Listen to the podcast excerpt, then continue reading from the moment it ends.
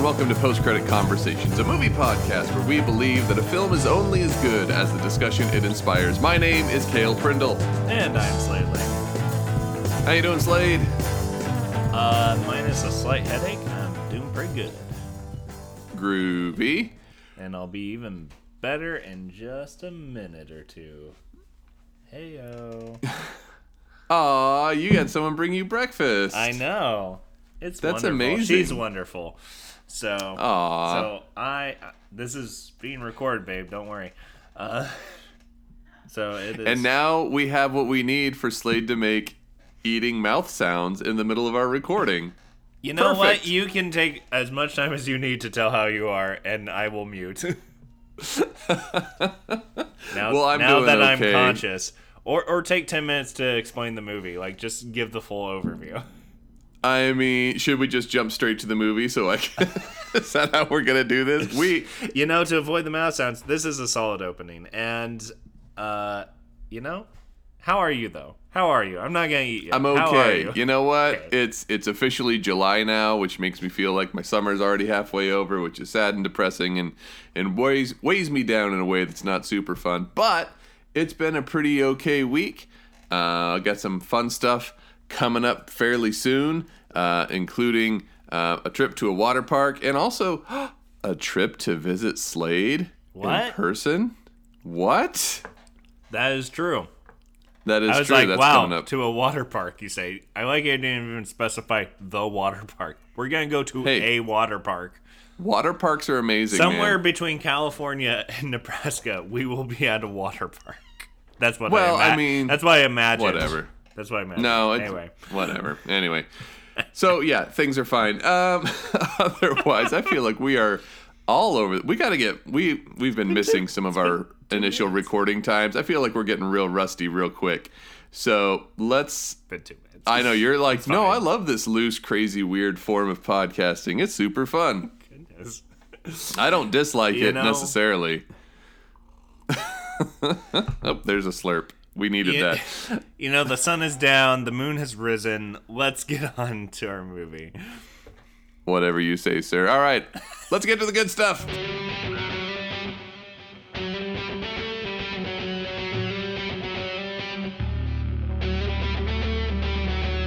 All right, this week we are talking about Moonrise Kingdom, a 2012 Wes Anderson film. Um, this film focuses on, I guess, a small, a young camper named Sam. I guess it focuses mostly on him. It goes kind of a few different places, but Sam is a young 12 or 13 year old kid who is part of the Khaki Scouts. And so he's at this summer camp. It's though it's in September. This is a small thing that confused me. It's apparently in early September, but it's summer camp. I don't know. Anyway, it's 1965. Sam leaves his khaki scout because he realizes that nobody likes him at the summer camp, and so he's tired of dealing with these people.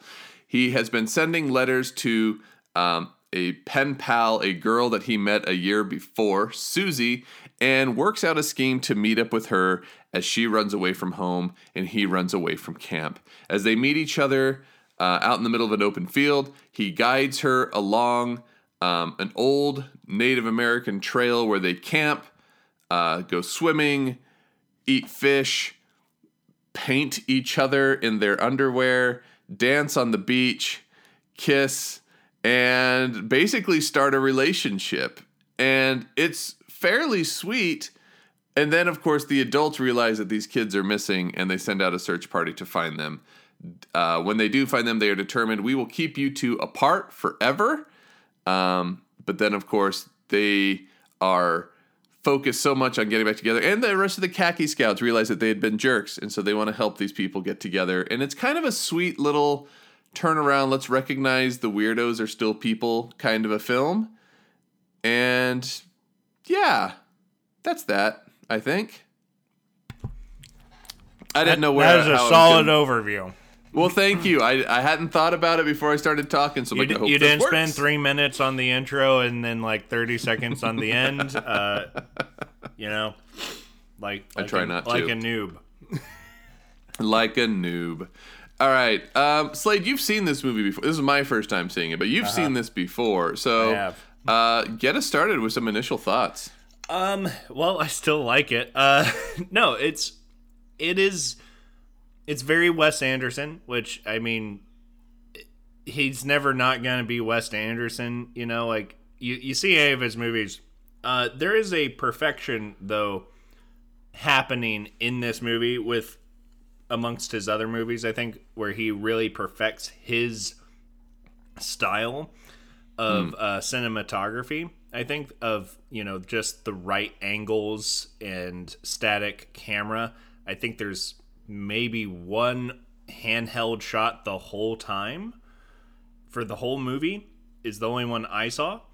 But you know that that swivel to of right angles which you get right away and doing shots on a track like it's just so perfected in in the sense of you know uh production design and everything it's all there um yeah.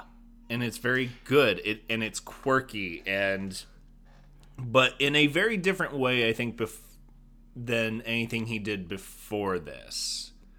Um Right, except for so- except for fantastic mr fox because this that that did come before. And i think these two those two kind of go together. They do go together a lot, including lots of yellow uh, on screen. There's a big yellow motif happening in those two movies. Yeah, uh, when we started watching this the other night, I, I told my wife within the first 10 seconds of this movie, I was like, I love that this director has such a unique personal style. Like within 10 seconds, if I didn't know who directed, I'd be like, hey, I think I know who directed this. And there's not a lot of directors you can do that. And the ones you can do that with, sometimes you're like, it's often a bad thing. And I think with Wes Anderson, it's a good thing. It's something where his choices, he's like the opposite side of, of Tim Burton. And I don't think all of Tim Burton's choices are bad. That's not what I mean by it. But Tim Burton's another filmmaker that usually you can tell pretty quickly, like, oh, this is a Burton film.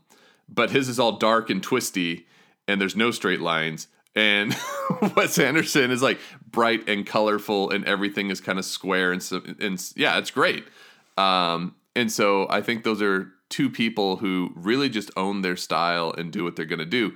There's other people who you can kind of tell who's behind it, like a Michael Bay type, but those don't usually have, or a Zack Snyder, where you can like this feels like they're kind of a movie, but it's usually not said in, in a in a good way. You know, it's like it's because it's too overproduced or the color schemes are are muted and there's no vibrance, there's no life to it. And Wes Anderson has a strange kind of life in his movies. Um, sometimes it's not dynamic, right? He doesn't make dynamic movies, but they No. still look so interesting. Yeah, they do. Um, and comparing with, I guess, more uh, Hollywood type directors too is an interesting comparison because there are directors like you can you can spot a Bay movie based on shots. Uh, you can do a, Right. a Snyder movie based on shots and slow mo and you know uh, things like So that. there was but some slow mo in this movie too. there, was, was slow mo here. there, there was. Uh, we'll get there. Uh, but, but with those directors, like what they're doing, anyone can do. You know, Bay, Bay could do what Snyder does. Snyder can do what Bay does. Um, you know, and there is a craft to it. You know, not to downplay what those directors do, because not like I can direct a movie um, Right. of that quality. But with Wes Anderson, though it seems very stripped down, no special effects. You know, it is highly orchestrated those set pieces and camera movements and everything. Again, from the opening shot, it's just like this is choreographed. They they rehearsed this. You know, before and that's kind of what I really like about it too is obviously his style is is so him like it does call Mm-hmm. attention to his own style which you would think would be a bad thing Yeah. but it also forces us to recognize like wow everything is meticulously put together right there's so many movies where it's like you know the people put in tons and tons and tons and tons of work but you have to spend a lot of time to even focus and recognize that work. Oh yeah. And oh yeah. I remember thinking this the first time I saw um, Life Aquatic, which has been a long time. Yeah. I need to review a lot of Wes Anderson movies. I've seen six of them, but Yeah. all of them were seen without me being really like paying attention or critical yeah. about anything. But I remember Life Aquatic because there's a shot that is the boat, and the boat's just cut in half. So it's just like a stage. And all the Yeah. characters are in these different rooms. And I'm like, this is the coolest thing I've ever seen Yeah. um, just because it was so different. And it's like we we admit, you know, his his movies. I guess a lot of times they're like a play more than they are a movie in a lot of cases. At least the way he sets it up, and we see that in the house when he's starting. Like we're going to this room, we're going to that room. But even as the camera is panning up through the house, you're like, again, you built a set Yeah. with you know that looks like a stage that you could just move your camera and you're in all these different rooms and all these different people are doing different things and i just i think it's so cool It is, and I, um, I might have lost my thought, but um, sorry it's okay. I know you were you were looking eager, and I just kept talking over you. It's fine. Um, Just eat that bacon into the Place. microphone, and That's it'll come back was. to you. It, it did. No, um, chew, chew, choo. I'm so sorry, everybody. Um, but you know what? Start your own podcast and not do it. I don't care. Um, so no, his set pieces, like you said, it, his movies are very much play like, especially because he does. He cuts up his sets in a way where it's like you see them almost, almost, um, because you don't quite see that it's a set, but it's cut in a way so he can film it in a way, you you know, like that opening shot of, of when it's on the it's not a crane, but going up, right? Um, that's very much going through the layers of the house. It's like it's almost a play, but it's not quite, which kind of calls attention to uh, at least one movie we've done this year, uh, One Night in Miami, which is based on a play, but Wes Anderson's movies aren't based on plays, or at least none that I'm aware of. Um, so so this is a film style. It's not an adaptation of a play now thrown into a movie. It's you know he's paying homage al- almost to the set pieces of a play and and all that work and all that movement which is kind of cool whereas you know something like one night in miami it's like okay how do we take a stage play and throw it on screen or what? So yeah i i guess what i'm trying to say is i just find that very interesting where he ch- makes that conscious choice to make a play like movie sets that doesn't necessarily call for it and it gives him a very distinctive style um, within at least his framing and his cinematography so yeah Right. Yeah, it is very cool. It's very cool. And what I love about it is he chooses actors, I think, as well, that work well for this kind of play like structure. Like they're his the the actors he works with over and over like he's always working with Bill Murray. He always brings in a Jason Schwartzman. Um, I was surprised there's not a Wilson in here somewhere because there's usually an Owen or a Luke's Wilson Oh, yeah. somewhere, but there's not this time. was what was this around the the the hard time for the wilsons I mean, I suppose, but he I, I can't remember when owen had his thing going on I don't even know what thing you're talking about. Like he tried to commit suicide and stuff Really? yeah I didn't know this. i'm pretty sure i could be just remembering something from a dream You know, the 10 years ago. Wilsons are people I don't. You know, Amy and I are watching uh, Loki, which has Owen Wilson in Mm-hmm. it, and he's great in it. And part of us, part of what watching that is like, huh, it's interesting. I wonder why he hasn't been in a lot of stuff until this. Maybe that's why. I don't know. I'm gonna have to do an o- Owen Wilson deep dive after this too. Uh, anyway not to make you all sad keep going no, it's good. Uh, but he, yeah there he- is no wilson right. who are usually there But he uses there's no adrien brody right. Which has he only used him once or twice? Because I know he's in Darjeeling. I don't know. Either way, he's in Bu- he's in budapest he's Okay, in- so he uses a lot of the same people, but he these people are all really great, and they're not even people you would normally think of. Like this movie has Bruce Willis, which is not someone I would expect to see in a Yeah. Wes Anderson movie, but he's perfect for it, right? I think we're so used to Bruce Willis either a being John McClane in Die Hard, or Yeah. B, uh, phoning it in and not doing anything important at all in a movie, uh, which seems to happen after the 2000s. This one, he actually just works really well as just kind of this muted, you know, police officer on the island. I think he's great. And all of them seem to buy in very well to whatever Anderson's plan is. I'd love to see how he talks to his his actors. Be like, this is what we're going for. Um, because obviously by now Bill Murray is always in a Wes Anderson movie. He knows what he's signing Yeah. up for, right? Um, same with Schwartzman, who is amazing in this. Um, and Tilda Swinton is like perfect. All of this, ca- he gets such good people, and they are all just like so in. And as I was watching this, I think there was another thing that kind of stood out to me. The moments where the um, Ed Norton and Bruce Willis are having to call the other island, right? They call the foster parents, and then later they call social services. And Wes Anderson, after they hang up the phone, he just keeps the camera going for just that little bit longer. And we watch these people just do whatever they'd have to normally do, right? Social services is like, all right, well, I just got to file my stuff. Like, they just keep going in character for like another 20 or 30 seconds. And I, it's a weird thing, but also like it builds this world just a little bit more. These characters aren't done as soon as they're done talking, they still have their jobs to do. And it's these small little choices that stand out because you don't normally see that in any other movie. But I actually Yeah. just really liked it. I'm like, yeah, because that's what you do after a phone call like this. Is is good, is good. It is. It's very, very well casted. Like pretty much all of his movies. All of them, Uh, yes. it- well, it, and casting's weird. I, I say really well casted, but like like you said, like it's cool that they go back and they do what they'd be doing. Like they are characters in this world, but it's also like a lot of Anderson's movies, or all of them. Let's just say all of them, except for maybe Darjeeling. Uh, but anyway, uh, it it's this weird hyper reality world he has, right? Because like Bruce Willis is really good in this.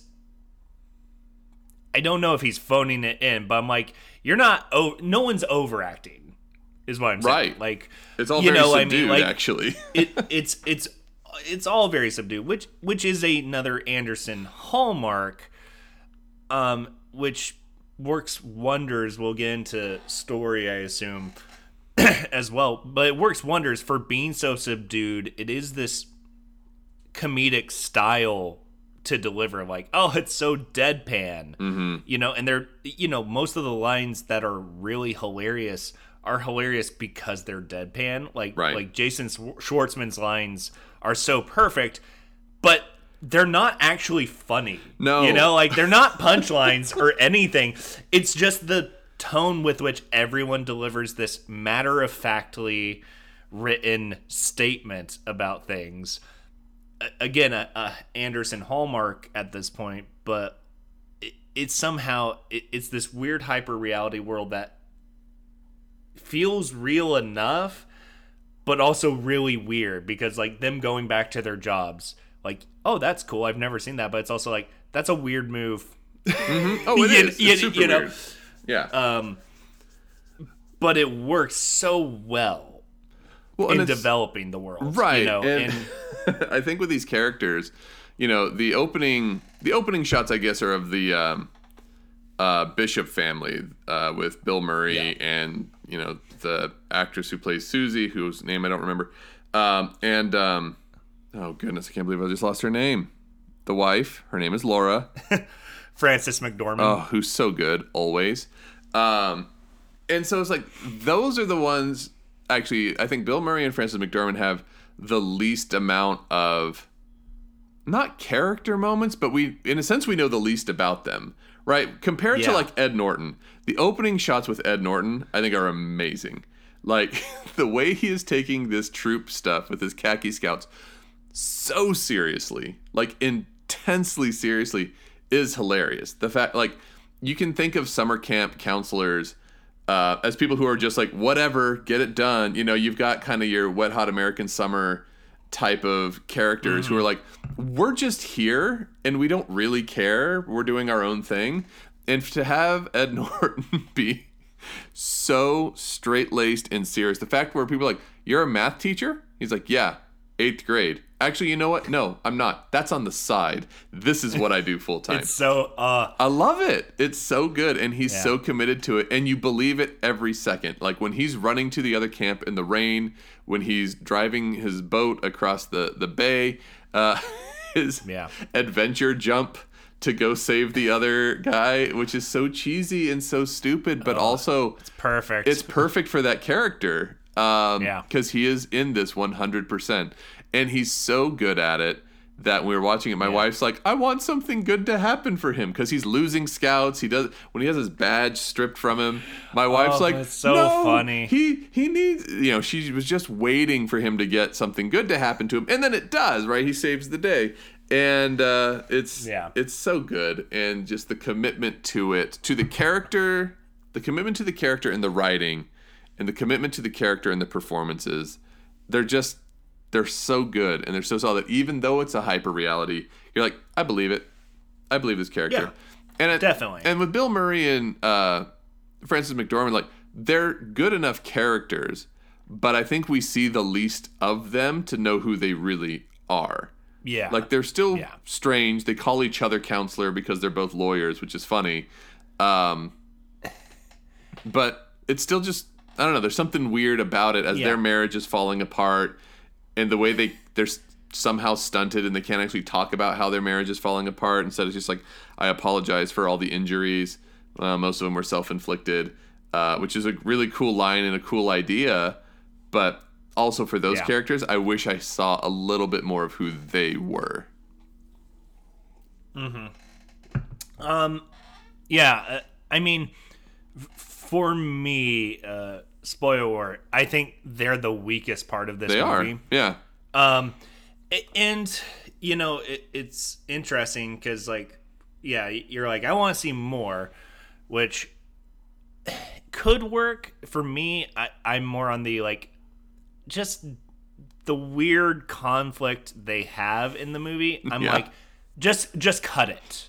You know, I'm Yeah. like it- one of the things where I'm just like, just just get rid of it. You know, give them give them deadpan funny lines with each other or a weird conflict where they clearly hate each other and she's still with Bruce Willis like Right. that would be fine but the weird moments of hinting at like their marriage is falling apart which only fail because it's never really explored Mm-hmm.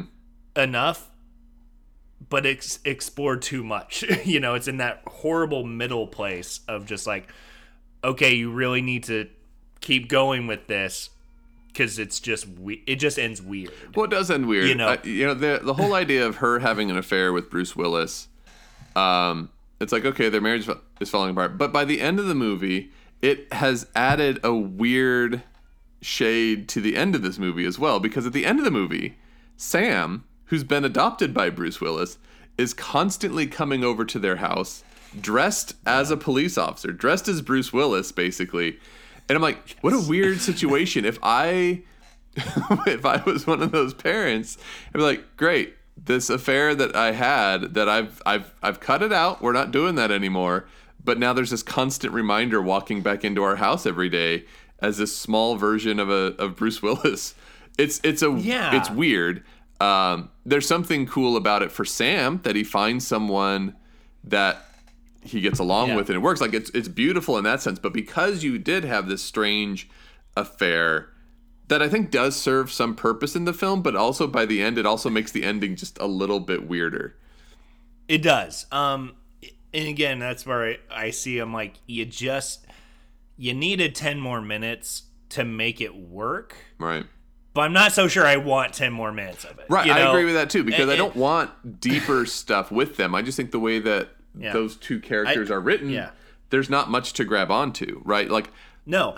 Well, i- and and what's there, and, and the danger of going forward with another ten minutes to really flush it out. I'm like, for me, it undercuts the rest of the movie Mm-hmm. because the rest of the movie does does what it does so so well Yeah. and so skillfully, and and even that because I mean, Willis's character, uh, Captain Sharp. I mean, th- that is the awesome payoff at the end of the movie of just like, oh, he takes Sam in. Yeah. You know, because you have that awesome scene of them together in his trailer when he's watching him for that little bit. And it's so good, but you know, near near the end yeah, thinking about it too much, I'm just like, oh, but it's so weird and undercut by his his weird thing with Miss Bishop. Like, Yeah.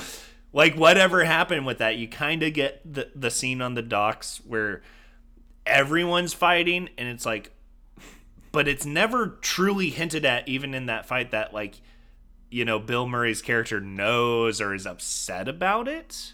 A- again, he's this very reserved, almost depressed know, melancholy character who just doesn't even care anymore. And it just the more i think about him the more i'm like it doesn't work.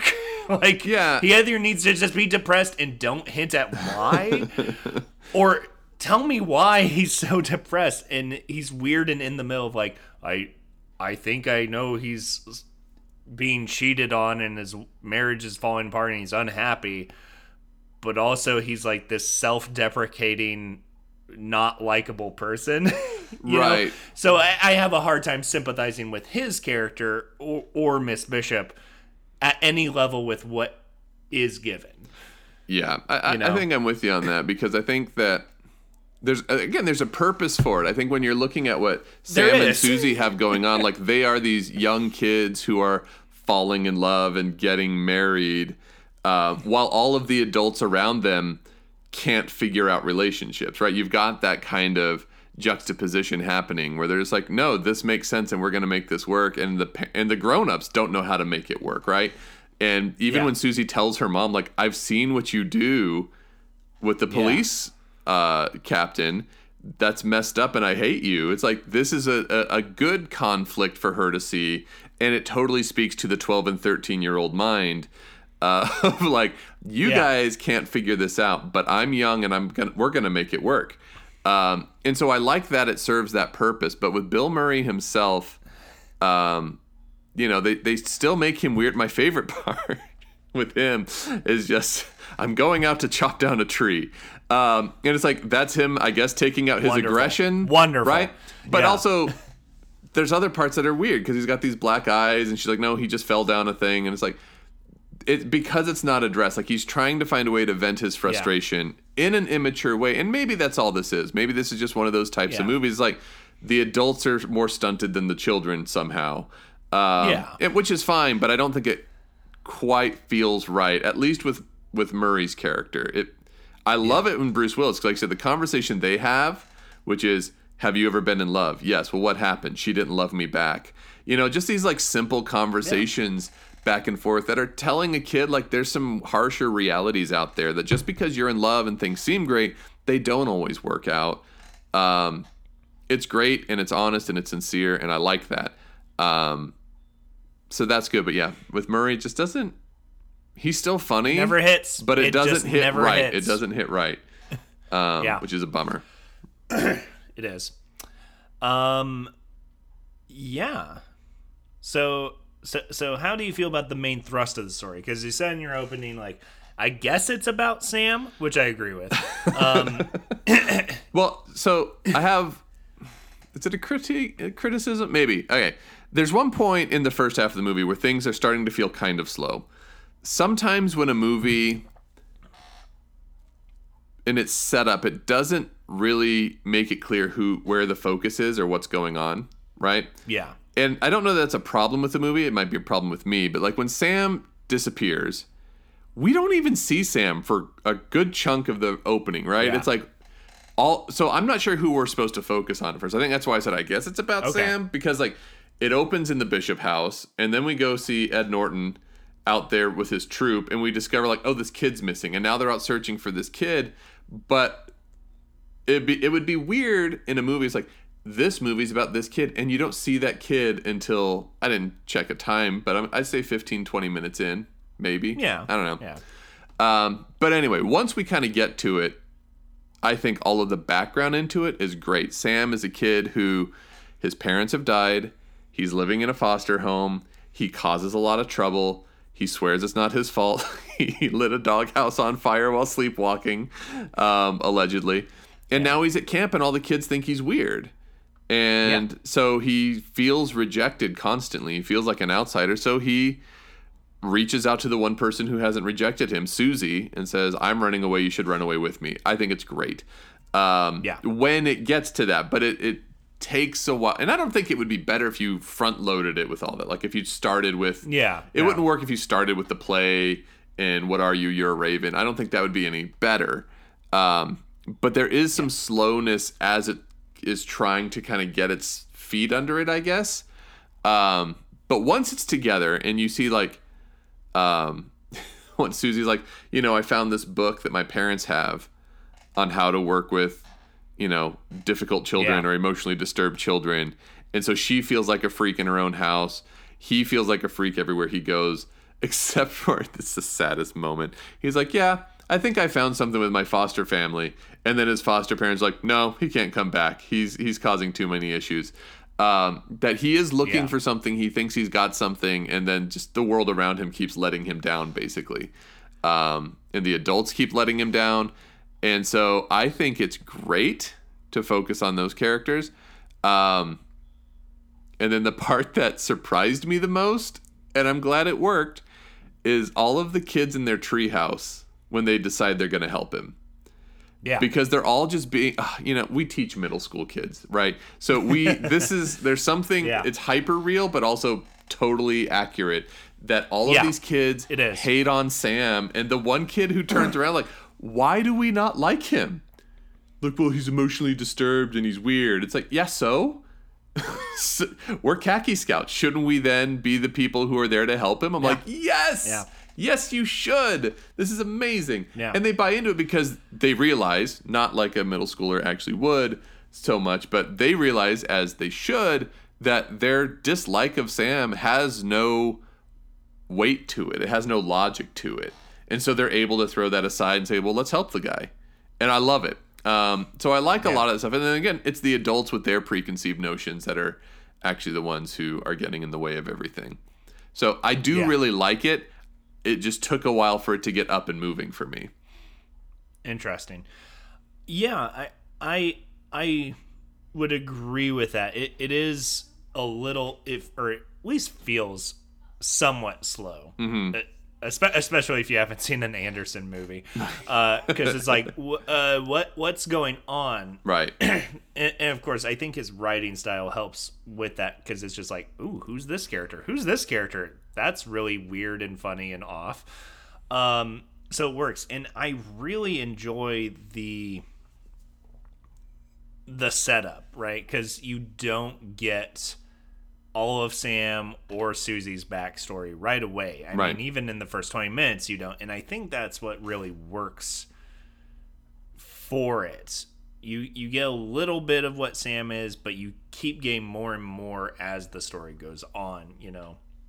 Instead of like, here's who he is, and here's everything about him, like with the the narrator, like that that could have easily been the move because it's been done in a mm-hmm. lot of mm-hmm. movies before. It's like, all right, the first five minutes, this narrator is going to make a really s- funny, interesting explanation of our characters, and we're going to know everything. The Royal Tenenbaums move, them. right? You could just like have the narrator yeah. like over here in this chapter, this is what's going on, and yeah, exactly. It, but this one, you know, it takes it time, and it makes at least Susie and you know Sam much more human, and I would say both of them are the focus because mm-hmm. you you know they're they're each the same character in a sense, you know, of of being outcasts in where they live kind of thing. Um but the growth that happens through the movie is so interesting. I I think. I mean, the one of my favorite things. I'm amazed my girlfriend didn't uh, gasp or cry.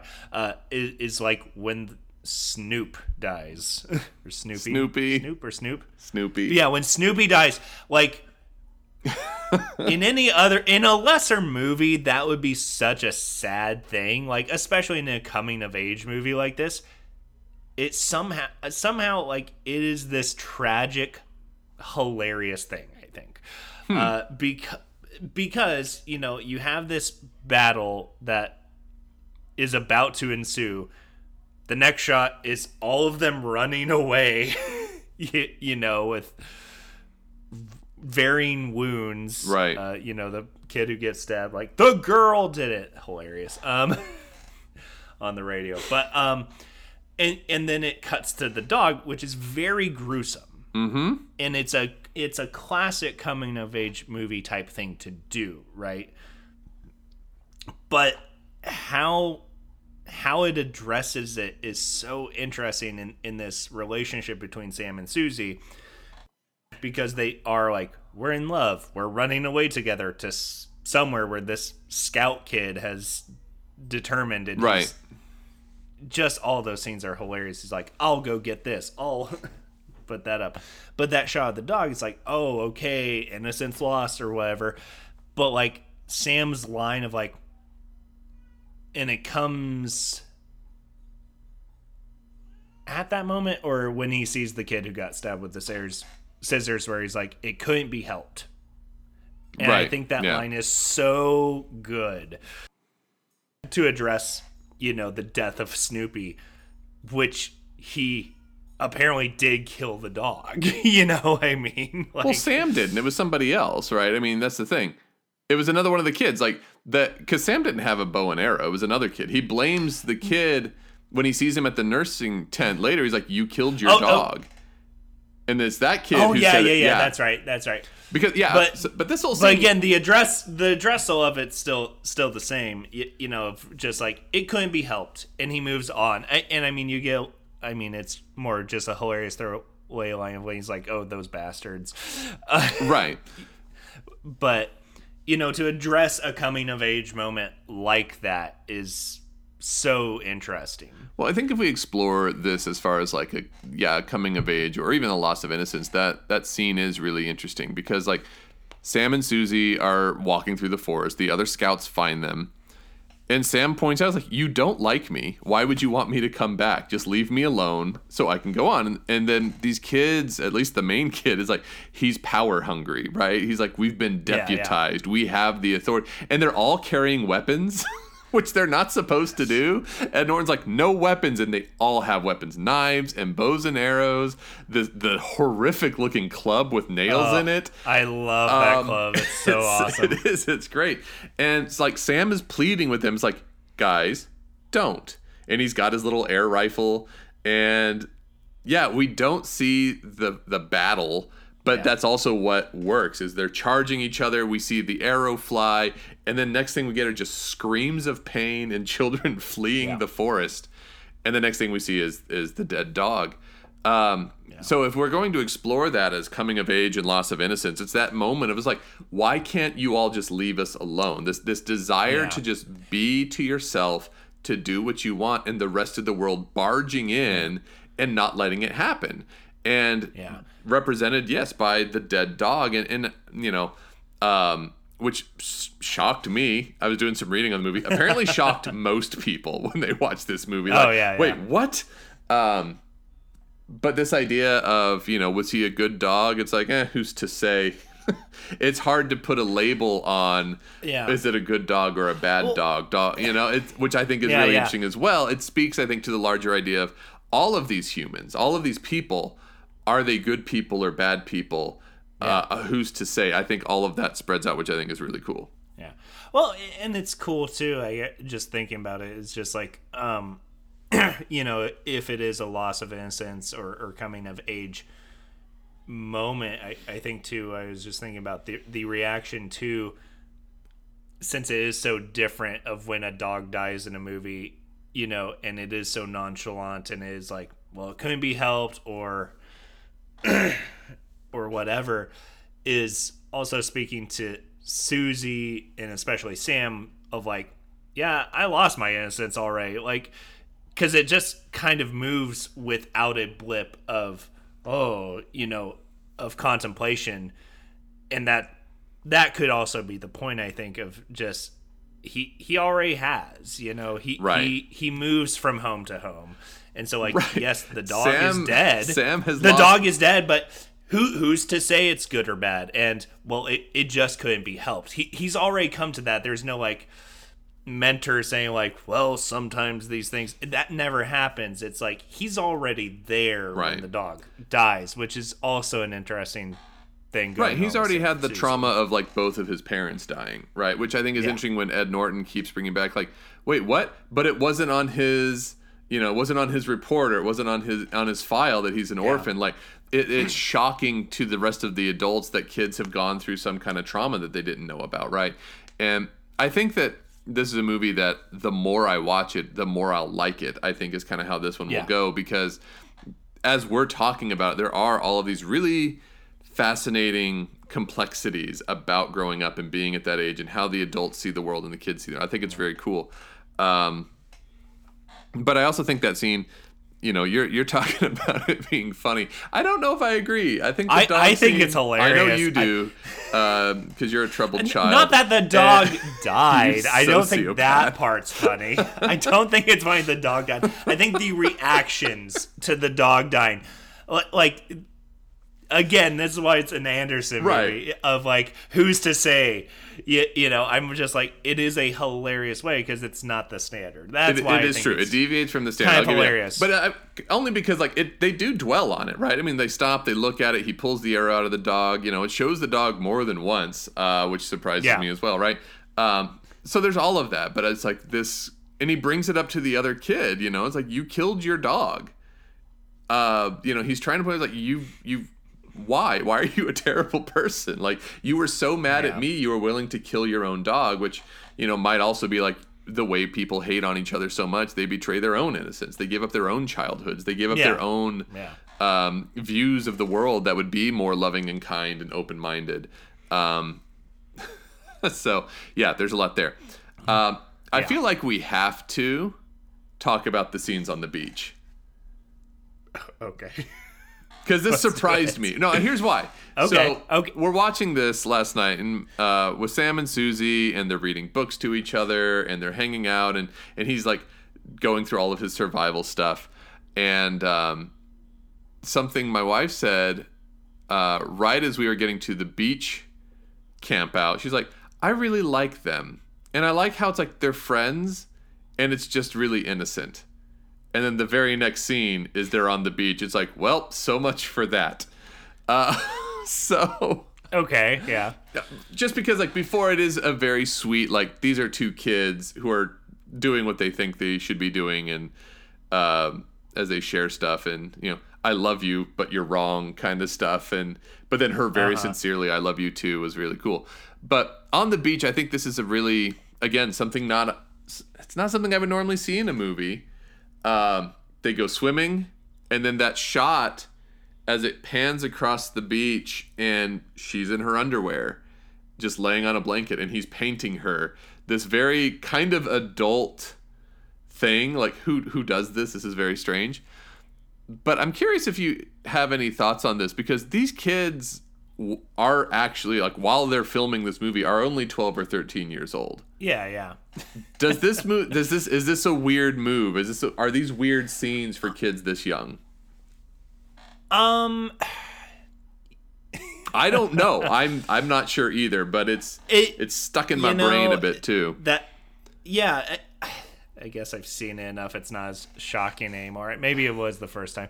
Uh, I think it is one of the things that should not be shocking. Okay.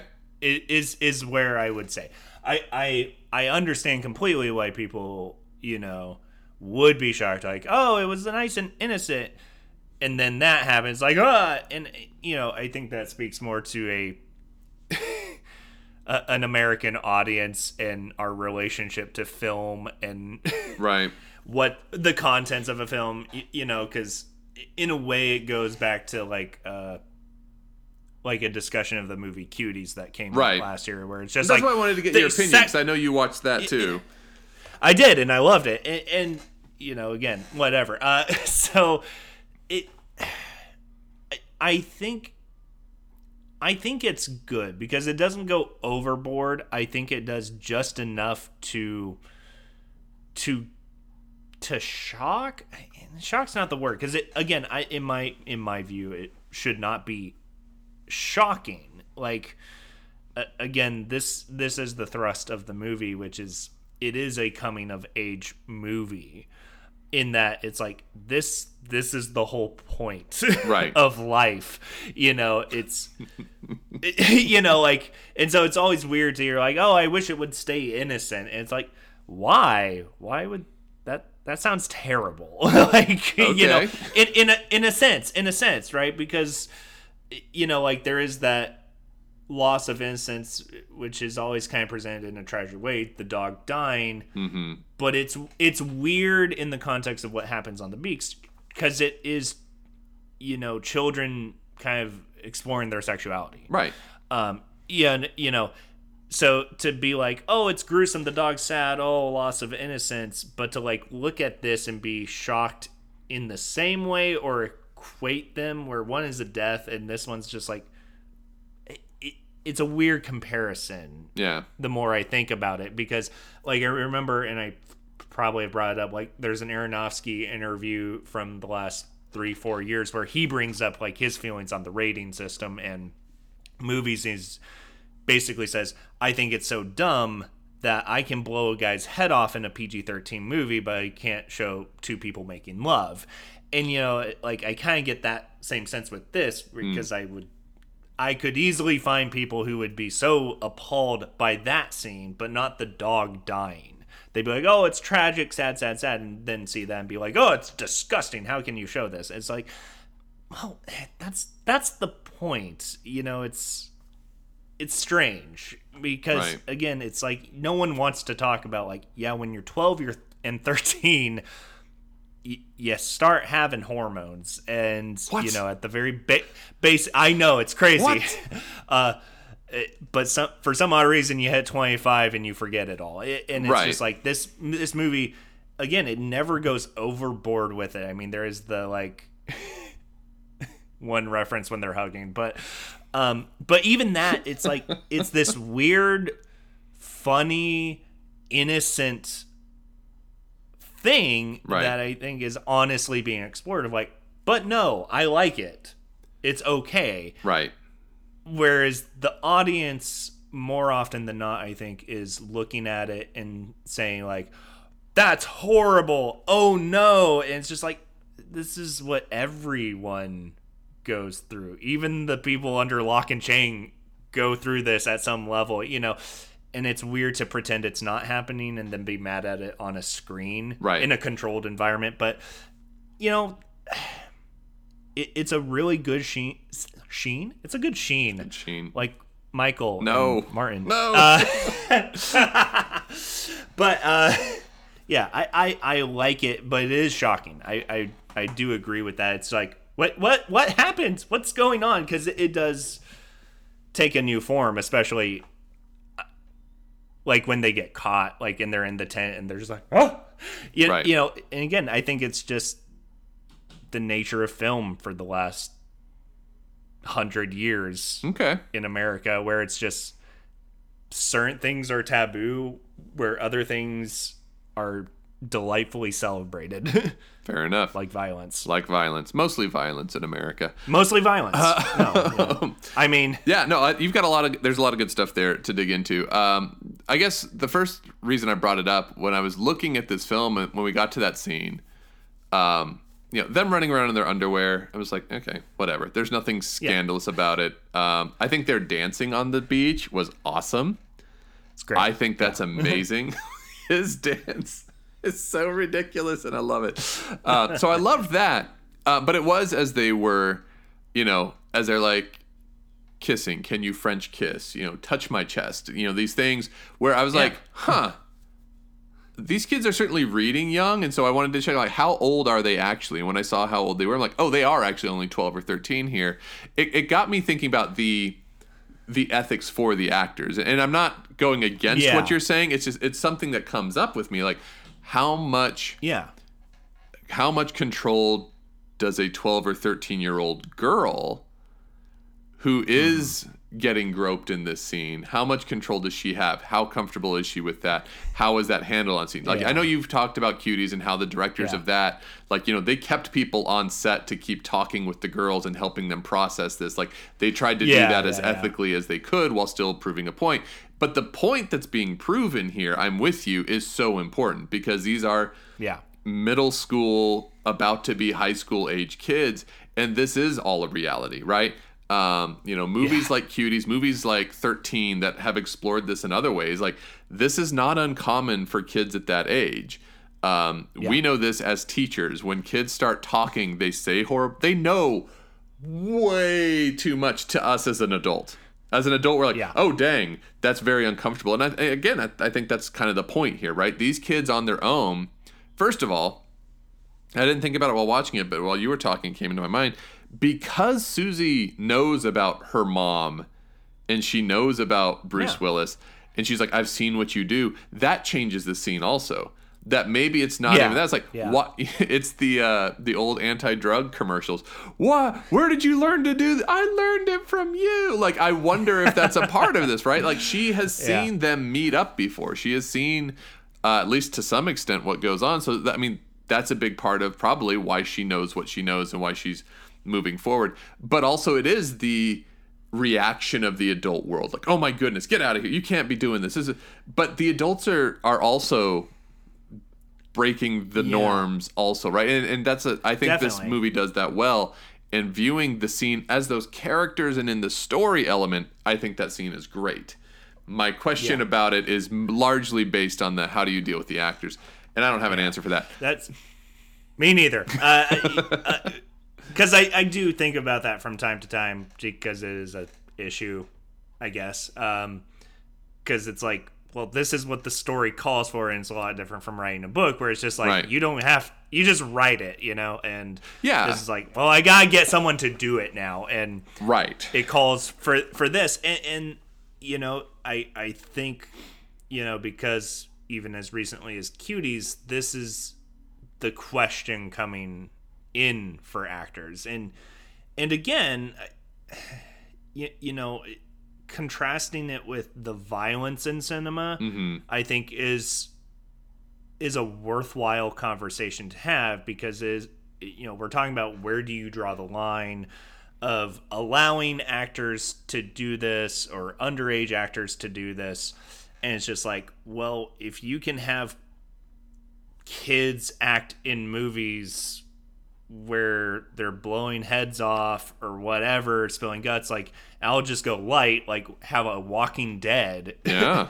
y- y- you know, but you're gonna say, but oh, but them French kissing it, it- or you know, grope grope is a strong word I think of like putting hands on like because it's not quite a grope it's it is it, it is presenting an innocence right Right, because, because that scene is super awkward. That's the thing that works for it. It In is awkward, it's and that's the- these that are the point. awkward kids trying Yeah. to figure it out. Like, and that's again Yeah. in the story. I think it's Oh. great because it's like It's great. This awkward, like, is this how this works? Is this how this happens? Yeah. Is, Is, this how great. it works? And you know, it never gets into that realm of again in an adult lens where it's just like, well, up in the club, I'm groping and you know, Right, you're right. playing with your fingers and all that. And, so it presents that well. And it, again, it's like I think it's more important to show it, and it, it plays into all sorts of stuff of film and what we portray, what we teach in schools, and how we portray sexuality to kids Right. because you know it's very tied that reaction to that scene of like how how you are taught about exploring and becoming a person which shouldn't be this like oh no more innocence. It's so sad. It's like well everyone's kind of got to do it.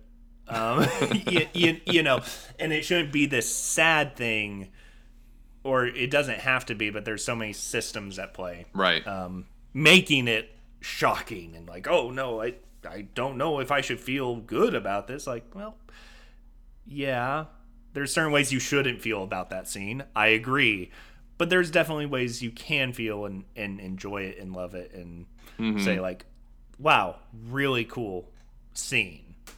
right. So Right. yeah, Cool. Anything else That's on your mind? productive than I thought it would be. I know, a little on like, that scene. I'm like, all right, I don't know if I have much to say, but apparently Apparently, we had like on that scene. a lot. Yeah. Anything else on your brain from this movie? Um, not really. Uh, I I mean, I could talk about any any of it so for, forever, and I know we're running short, but um, no, no, Okay. nothing, nothing. I really want to specifically address. Sounds good. to the ratings. All right, Slade, you start us off with your I final do. thoughts and Um, ratings. All right, Moonrise Kingdom. I I love this movie. I really do. Um, Which I'm glad to hear because when I suggested it, you sounded like, oh, okay. And like, because I knew, because mean- you're like, oh, you've already seen it. You're Like, Yeah. yeah, I've seen it. And it was like, oh, he's not going to be into it, but all right, whatever. So I'm glad you like it. Ca- carry on. No, no, I- no. I, I do. I really love the movie. Actually, it's been a few few years since I've seen it. I've probably seen it three times before this, maybe, maybe twice. Um, no, I I like it a lot. Um, I like Anderson's directing. I always, after seeing an Anderson movie, don't know if I should like it as much as I usually do, just because of how it's shot and everything. I I judge him unfairly of like you pretentious a hole. um, but at the same time, I've I've seen interviews and stuff with him. I'm like, you seem like a lovely person, Right. So you know, I can't be too mad that you do your job just so dang good. Um, I I think this movie from all the ones I've seen um, of his, which is like five or six, it it really might be my favorite Wes Anderson movie. Wow. It's tough. It's tough. It, there's like three: Fox, Budapest, and this one, and um, but this one might be it. Uh, it's not a perfect movie. I think Budapest for him is, you know, it being his next movie really is where he perfects everything he did for 15 years before, where it's just like, this is perfect. But there's something about this movie, story wise, where he uh, drops a lot of that kind of pretentious period piece stuff, which I think is very present in Budapest in how it's framed. And there is a very human story in here uh, about coming of age, loss of innocence, but it's done in such a fantastic way, despite Murray McDormand's characters. I I love it. I think it's hilarious. It it makes me feel good. Um, yeah, I saw my rating. Unfortunately, I saw your rating also. I know, and I'm like, do I go with it? Do I love it that much? Because I want to watch Budapest like right after this. I'm like, I gotta go check. I'm gonna keep my official rating, or I'm gonna make it an official. It's five stars for me. I love it. Very I good. really just love it. You know, it's it's good. cool. Cool. So Um, I've certainly enjoyed our conversation about it. I think that's helped me grow and like it more than I did last night. When I finished it last night, I'm like, okay. And I wasn't entirely sure what to do with it. Um, as I mentioned, there's a little bit of a slowness I feel at the beginning when they're first meeting up and they're going through the woods, and I don't have a sense of the the thrust of the narrative, which I've re- realized for myself is something that can bother me as a viewer. Um, If I, I'm like, is this going anywhere? What's happening? Uh, Like at some point, I want to know, um, or I need to feel like it's going somewhere. And I think this movie, like I said earlier, takes some time to get its feet under it. Um, but our conversation around it, I think, has been really great. I think the more I look at this as a we've used the term coming of age too many times but looking at this as like like to really honestly focus on is like what is it to shift from childhood to adulthood? What are the influences that are there while we're making that transition? How does the world treat you as you're making that transition? Uh, what is it like to deal with the trauma of childhood while still being a child and then you're trying to like make the world the way you want it to be because that's how you need it to be and then you realize the rest of the world is often trying to stop you while you're doing that? Those are such great themes and i think they're explored extremely well here um, I, I'm gonna go lower than I would normally go, but like I said earlier, I think the more I watch this movie, the more I will appreciate it and enjoy it. Yeah. Um, because I don't know if it's my if it's the conversation that I'm rating right now or if it's the movie. So I'm gonna go a little bit lower than I was planning. They're only good as the conversation. They're only as good as the inspires, but- conversation it inspires. Um, Boom. which would put it at about a four star. But Okay. I'm gonna I'm gonna put it three and a half right now, just because I don't I think it trips a little bit at the beginning, Right. but I think I I kind of want to go back and watch it again. So if there was only a three point seven five, which is stupid, I know, but um, it, it's somewhere in there that three Yeah. five four star somewhere in there, and I, I'm kind of stuck on it. Uh, which is a not satisfying conclusion to my rating rant. Um, but it because like when I watch it, I'm like, I think that this film has that Anderson quirk, but I felt like in the first half of the movie, maybe not first half, but the first chunk of the movie, it relied so much on like, I hope you're appreciating all this quirkiness more than appreciating what was actually happening on screen, and that bothered me. I wanted it to be. Like I said, I liked Ed Norton's character so much, and then he's kind of there, but kind of not there at the beginning, because then it shifts over to Sam. I, I, so I think when I watch it again sometime, I'm going to appreciate it more, and it will probably move up to four. But right now, I'm going to keep it at three and a half. Okay. Okay. That's what we're doing. One, one more thing. One more. Because we didn't talk about it. I should have said, let's talk about that. This, as a movie just about middle schoolish age children, I think is so perfect. Yes, And, and what it's saying, like with the characters of Sam and Suzy, because of the dog line where he says, Who's to say?